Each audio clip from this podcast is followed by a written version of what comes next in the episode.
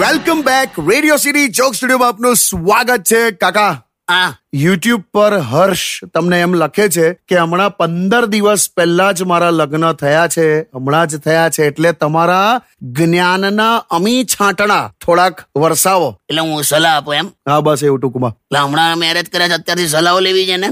એને પૂછ્યું છે. કશું નહીં તારે લગ્ન થયા ને એટલે એ તારે એવું સમજી લેવાનું પકા કે મોબાઈલમાં એક સોફ્ટવેર ડાઉનલોડ કર્યું હોય ને પછી કેવું પેલું આમ એક લાયસન્સ એગ્રીમેન્ટનું પાનું આવે.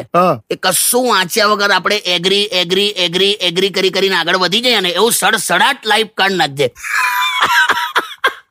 સમજવા ના તો. કેમ એવું કહો છો કાકા? એટલે ના સમજાવાય સમજવું કેટલું અઘરું છે તને ખબર છે? કેવું અઘરું છે ભાઈ? એટલે ધારો કે તે દસ જીબી નું પિક્ચર તું ડાઉનલોડ કરે. હા. અને નવ પોઈન્ટ પાંચ જીબી સુધી ડાઉનલોડ થઈ જાય ને પછી જે એરર આવે ને એવું આટલું બહુ કોમ્પ્લેક્સ ચલા યાર તમે તો એને ડીમોટિવેટ કરો છો કાકા. શું ડીમોટિવેટ નહીં ચોખ્ખે ચોખ્ખી વાત કરવી ભાઈ એમાં એવું છે જ પતિ પત્નીના જે ઇક્વેશન છે ને એ થોડા અઘરા હોયલા જો ઓલવેઝ પત્નીની એક કમ્પ્લેન હોય કે કે આમને કશું યાદ નથી રહેતું. અને અને પતિની એ કમ્પ્લેન હોય કે ઓલીને બધું જ યાદ રહે છે.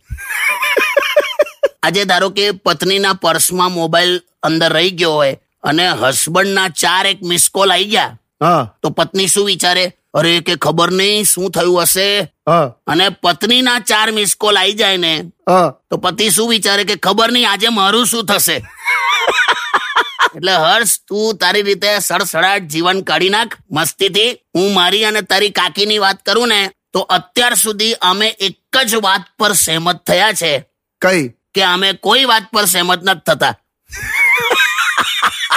Stadium with Kishore Kaka only on Radio City 91.1 On Beyond. Radio.